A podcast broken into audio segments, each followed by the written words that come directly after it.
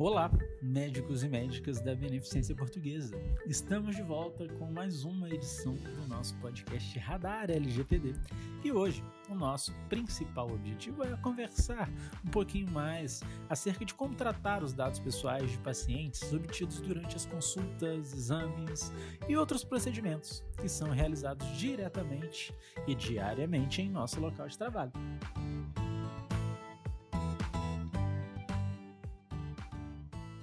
Para falarmos sobre isso, primeiramente, pessoal, é necessário relembrar que a LGPD traz uma série de princípios que, num binômio com as bases legais estabelecidas, deverão ser observados para que o tratamento ocorra de acordo com as exigências da lei. Nesse contexto, por exemplo, temos o princípio da finalidade, da adequação e da necessidade, que nós já vimos em outros episódios, que tem exatamente o objetivo de determinar que o tratamento de dados pessoais não exceda a finalidade para o qual foi designado. E vamos pensar esse conceito na prática? Imagine que um paciente procurou você reclamando de uma dor no antebraço, supostamente em decorrência do uso excessivo do mouse e do teclado em seu home office em posições não muito ergonômicas. Será que seria adequado perguntar e registrar em seu prontuário detalhes sobre a vida sexual, a religião praticada por esse paciente, haveria diretamente, necessariamente, uma relação entre a possível lesão e informações relacionadas com suas opiniões políticas? Bom, é provável que não. Claro, eventualmente, sendo necessário esse tipo de consulta, havendo alguma desconfiança de que possam estar relacionadas, tudo bem. Mas, pelo nosso exemplo, isso ainda não foi possível de ser identificado. Da mesma forma, também é necessário que todo tratamento de dados pessoais seja sempre realizado com a ciência do paciente, que deve ser informado sobre o motivo pelo qual os seus dados serão tratados, ou seja, especificamente a própria finalidade do tratamento. Isso porque, pessoal, também temos, além dos princípios que nós já vimos, o princípio da transparência e do livre acesso, que igualmente aos demais deverão ser respeitados. Vamos pensar no nosso exemplo?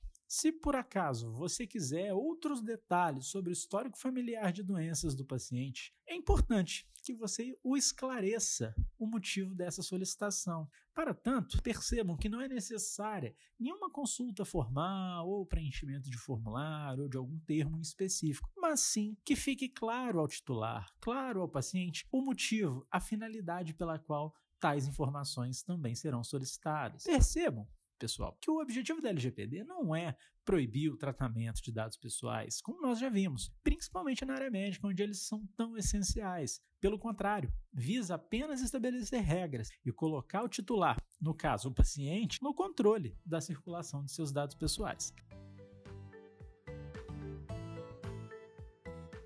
Nosso último encontro, nós falamos sobre o tratamento de dados pessoais que abrange algumas tarefas, como compartilhamento, armazenamento e eliminação de dados pessoais. É importante também que para essas tarefas sejam adotadas algumas medidas para que os dados pessoais permaneçam sempre adequadamente protegidos e, por exemplo, não sofram um acesso indevido, alguma perda ou algum roubo, inclusive. Para tanto, percebam que os documentos trazidos pelo paciente durante a consulta ou qualquer outro tipo de informação seja tratada de maneira adequada, não seja manipulada ou, de qualquer forma, deixada em cima de mesas, em cima de estantes ou lugares de livre acesso sem qualquer tipo de fiscalização. Da mesma forma, também não é recomendada a utilização de rascunhos de papel que, eventualmente, já tenham sido impressos com informações de quaisquer pacientes. Quando houver eliminação de papéis, arquivos digitais ou outros documentos que contenham dados pessoais, inclusive dados pessoais sensíveis dos pacientes, garantam que tenham sempre o destino adequado e que sejam realizados de uma maneira correta,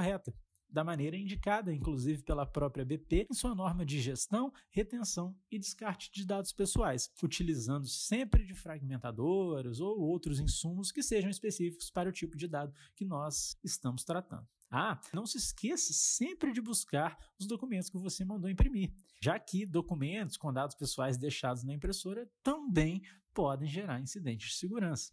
Além dos princípios que nós já mencionamos, a LGPD traz ainda uma série de direitos de que o titular irá dispor referente ao tratamento de seus dados pessoais. Então, Caso, durante determinada consulta, o titular de dados pessoais, o paciente solicite a você ou solicite à equipe médica alguns dos direitos previstos pela lei, como acesso, portabilidade, enfim, deve ser aconselhado a consultar o aviso de privacidade disponível no site da BP ou ainda entrar em contato diretamente com o DPO por meio do canal dpo@bp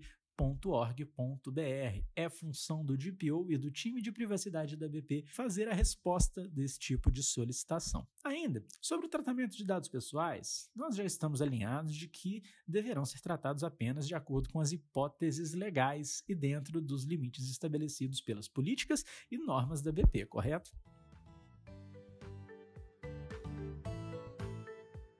Agora, será a relação da legislação com os prontuários dos pacientes, ou seja, aqueles documentos que basicamente contêm toda a evolução clínica do paciente, seus exames, medicamentos administrados e que, portanto, possuem um potencial alto de gerar danos ao titular dos dados caso sejam envolvidos em qualquer espécie de incidente de segurança. Apenas para recordarmos, incidente de segurança não significa necessariamente vazamento de dados pessoais, sendo esta apenas uma de suas possibilidades. A perda de determinados arquivos, sua eliminação inadequada ou até o envio de um e-mail a um destinatário equivocado, onde contenha dados pessoais, também configura um incidente.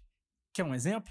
Se uma celebridade estiver internada, todos aqueles que não pertencem à equipe médica envolvida em seu tratamento acessarem seu prontuário médico por curiosidade, estarão envolvidos em um incidente de segurança. Fato esse que deverá ser reportado imediatamente ao DPO da BP para providências. Um caso famoso de incidente de segurança foi o ocorrido em um hospital no Chipre, por exemplo, cujo prontuário do paciente teve alguns documentos perdidos.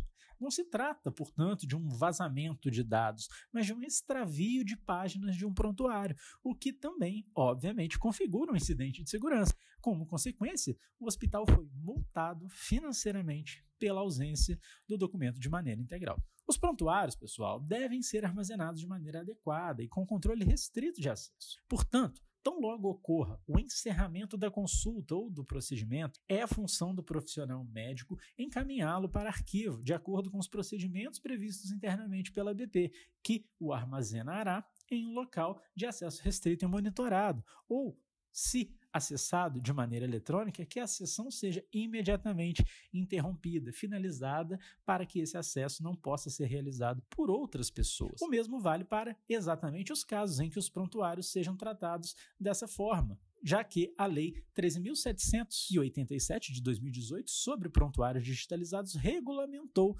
tal prática de gestão eletrônica, inclusive facultando a própria possibilidade de eliminação dos arquivos originais, dos arquivos físicos, após o parecer de comissão interna, que vai possuir exatamente a finalidade de avaliar a integridade das cópias geradas, ou seja, se elas correspondem ao original, permanecendo apenas os registros eletrônicos. Então, dessa forma, de maneira eletrônica ou de maneira física, é responsabilidade dos profissionais médicos, dos profissionais de saúde, mantê-los em segurança quando da sua utilização e, inclusive, consultando-os apenas quando estritamente necessário para a finalidade em questão. O mesmo vale também para o compartilhamento de informações com outros profissionais, que deverá se dar de maneira restrita e tão somente caso exista, mais uma vez, uma finalidade legítima, explícita e específica para tanto informada ao titular. Ah, importante, viu? Apesar do nome,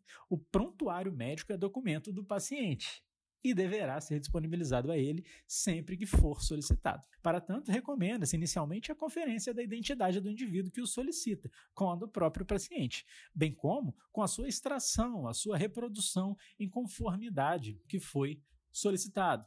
Na BP, essas solicitações, obviamente, são de responsabilidade do SAMI. Com relação a este ponto, inclusive, a LGPD trouxe a possibilidade de que os titulares de dados pessoais solicitem a portabilidade de seus dados para outras instituições e prestadores de serviço. Logo, nesse caso, o paciente deve ser orientado a entrar em contato necessariamente com o DPO da BP para o exercício de seus direitos, pelo canal que nós já mencionamos inúmeras vezes, mas é sempre bom repetir,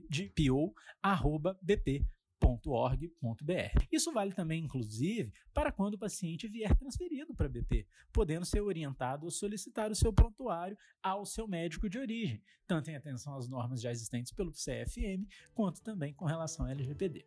Bom, pessoal, é isso. Espero que tenham gostado e nos vemos no próximo episódio. Um abraço.